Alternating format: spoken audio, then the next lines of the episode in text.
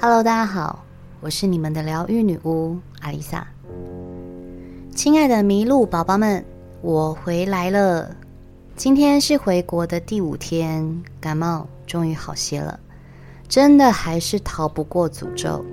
到了梵蒂冈，总是会有一些小插曲，不过也算大事化小，小事化无。这一趟旅程真的要感谢各位给我集气。许多人都留言给我，祝福我旅程平安，我都收到了。但是因为出国，我想要暂时远离手机，暂时不回讯息，所以在这里跟大家说声抱歉。也真的因为你们的祝福，我才能平安顺利的回国。这次旅行总共花了三十三天，去了五个国家，十四个城市，搭了六次飞机，七次高铁。住了十五个不同的 B&B 与饭店，走了四十五万步的路，在接近三十天的时候，我其实已经累到很想直接改班机回家了。脚长了水泡，每天一张开眼睛下床走路的时候最辛苦，脚都是站不稳的，都要适应好一段时间才能正常行走。很多人都说我把行程排太满了，其实我也是有考虑到，如果我不这么安排的话，谁知道我下次到欧洲是什么时候？都已经搭了十六个小时来到这里，我想要一次把想看的、想去的都看过一遍，辛苦点也不算什么。所以，如果有人想要来请益旅程规划，我想。我这行程可能不太适合拿出来给大家当参考，毕竟我这路线与景点安排可说是照着苦行僧的规格走。累归累，但是这趟旅程让我见识到我人生中从未见过的视野，也体验到了在舒适圈不可能发生的事。对我来说，说这是旅行。我倒是觉得比较像修行。出门前我就买了一支录音笔，在旅程中随时记下所发生的事情，所产生的心境变化，甚至我还会把沿途中遇到所有帮助我的人记下来，因为我不想让这些感动的心情、受恩惠的每件事情，在回国之后就忘得一干二净。我想。这是我这趟独自旅行的主要意义。关于我在旅程中发生了哪些魔幻般的事情，我会在后面几集跟大家慢慢聊哦。首先来回答大家最常问我的几个问题：第一，欧洲治安是不是真的很不好？嗯，的确是。让我最安心的是英国。虽然我男友曾经也在伦敦惨遭毒手，在伦敦被扒走了钱包跟护照，但是我想大致上，伦敦算是欧洲里最安全的。只要在几个知名景点特别小心注意，扒手们也不会把你当肥羊。除了一天，我约摄影师在大笨钟跟伦敦铁塔拍照，其他我在伦敦安排的景点。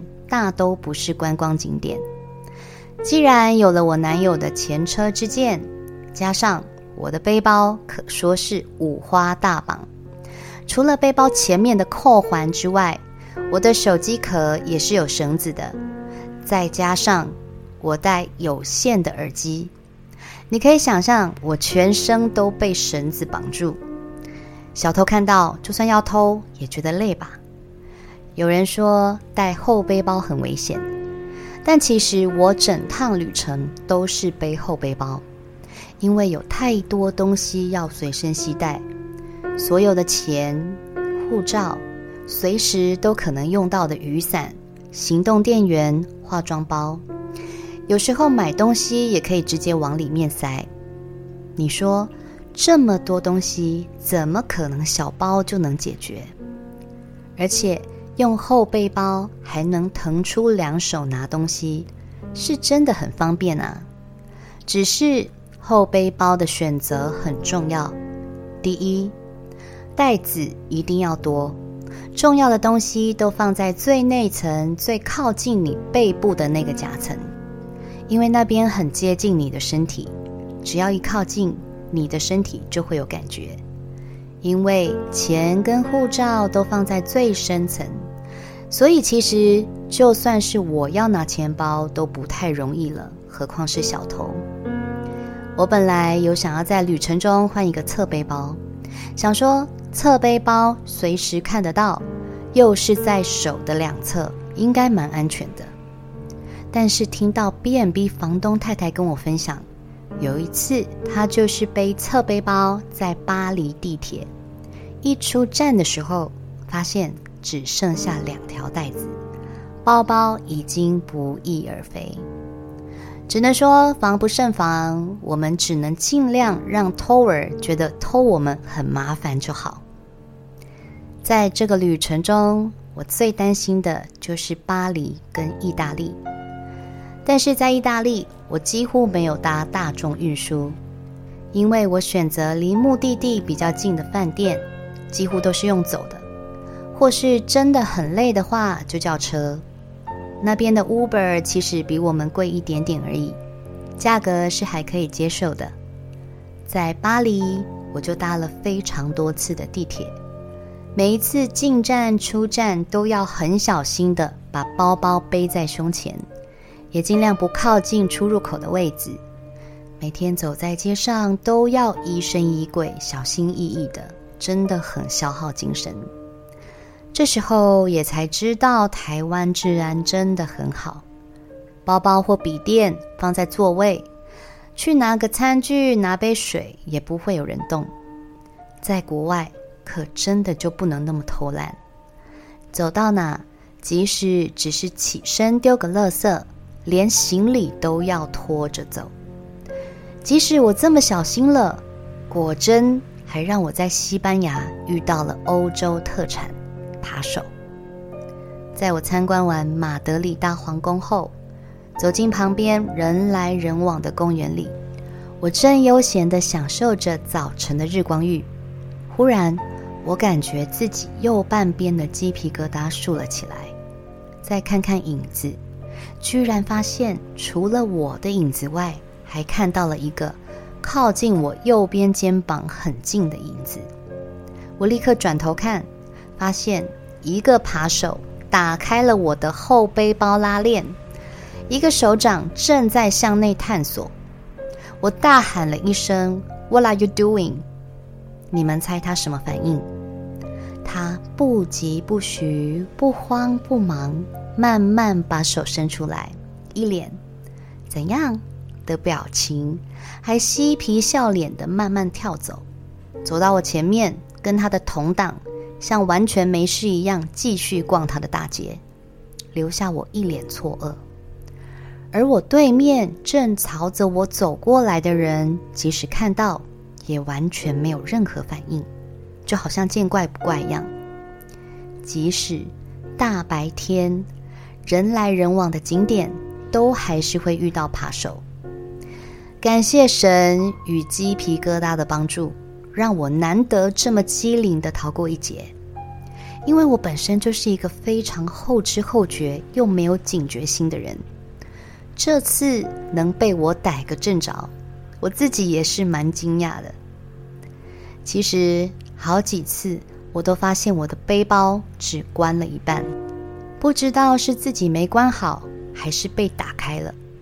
不过也还好，背包够深。他们要伸进去也不方便，何况我的重要物品也没有放在一打开就看得到的地方。可能也因为这样，自己逃过了好几劫也说不定。有人问我：“你干嘛随身把重要的东西还有所有的现金带在身上？”因为即使是住饭店，我都听过有饭店的打扫人员会偷翻行李、偷钱。所以我干脆全部都带在身上，三分之一放钱包，其他分装在不显眼的袋子里，放在最深的夹层里，深到我连自己要掏钱包都要掏很久。手机，我建议可以用背带式的，最好可以藏进外套里。有时候我会直接插在我的牛仔裤里，能避免大剌剌的放在外面就避免，因为手机是除了钱包外最容易被偷的。有时候我们一急一个恍神，手机就顺手塞进包包里或口袋里，这些都会引起扒手们的注意。我最后一站梵蒂冈 B&B 的房东，本身就是在梵蒂冈经营手机行。他说他有一部分的收入就是来自于被偷手机的人急需一只暂时用的手机，只好去手机行买二手手机的收入。可见，在国外被偷手机的人有多少？有人在网络上也分享，在国外尽量不要开地图，不要拍照，尽量不要让自己看起来像个游客。一开始，我也希望自己能做到这样，但是试问，我明明就是游客啊，看到什么都想拍。我明明就是不知道路怎么走，而且我还是重症路痴。怎么能不一直开着地图？这实在太难了。但我同时也注意到，整条街的人几乎都是游客，几乎都在查地图，都在拍照。游客不止我一个，到处都是。所以严格来说，不是尽量让自己看起来不要像个游客，而是要让自己看起来像个不好惹的游客。什么是不好惹的游客呢？小偷最喜欢看起来孤立无援、不敢求助，又容易显得慌张的独旅游客。因为就算惨遭毒手，也不知道要去哪里找协助，也不敢开口向别人求救的人，就是最好下手的。我们的眼神也很重要，眼神能显示一个人的气场。就算你身处困境时，你可以表现出我需要帮助的样子，也不要轻易流露出我很无助的样子。就算你真的不知道下一步该怎么做，脸上绝对不要露出“完蛋了，出包了”的窘样。相反的，就算你不知道该怎么做，也要一副。我现在正在冷静地想办法处理的样子，因为当你面露慌张无助的神情，小偷立刻会知道你无心注意你随身财物的安危，他就会趁你慌乱的时候下手。当然，我也会有迷路或是遇到突发状况的时候，我会先站在靠墙的地方停下来，注意。靠在墙边是很重要的习惯，因为后面不会有人经过你，别人不会有机会从你的包包下手。什么都不做，先喘口气，然后不疾不徐用手机查询，假装自己是在等朋友，或找路人询问，让注意到你的小偷知道你可能会在被偷东西之后。大声向别人求救，这会增加他逃离现场的难度。在国外，警觉技能一定要点满。网络都说，黑人或是类似吉普赛人要特别注意。其实，白人看起来体面又人模人样的小偷也很多。像在西班牙对我下手的，就是看起来很正常的白人。还有一次，我在佛罗伦斯想吃晚餐，却没有一间餐厅不是客满的。因为当时正值欧洲的连续假期，到处都是满满的人潮。我只好走到投币机，想买个饼干。在我站在投币机前研究该怎么使用时，因为当时是晚上，那条街道并不是很热闹，要我在路边掏出钱包。我其实是蛮担心的，我下意识转头看看四周有没有人，安不安全，却发现我身后站了一个高大的白人男子，他正在等我操作投币机。我感觉不太对劲，就跟他说：“嗯，我还没有决定好，你先使用好了。”他忽然一脸错愕。我站到他的身后，一边想看他怎么操作，一边看看他是不是真的要买东西。结果，他站在投币机前，随便按了几个按钮，操作的比我还要久，若有所思，又好像根本没有要买的样子。我一看情况不太妙，就快步离开现场了。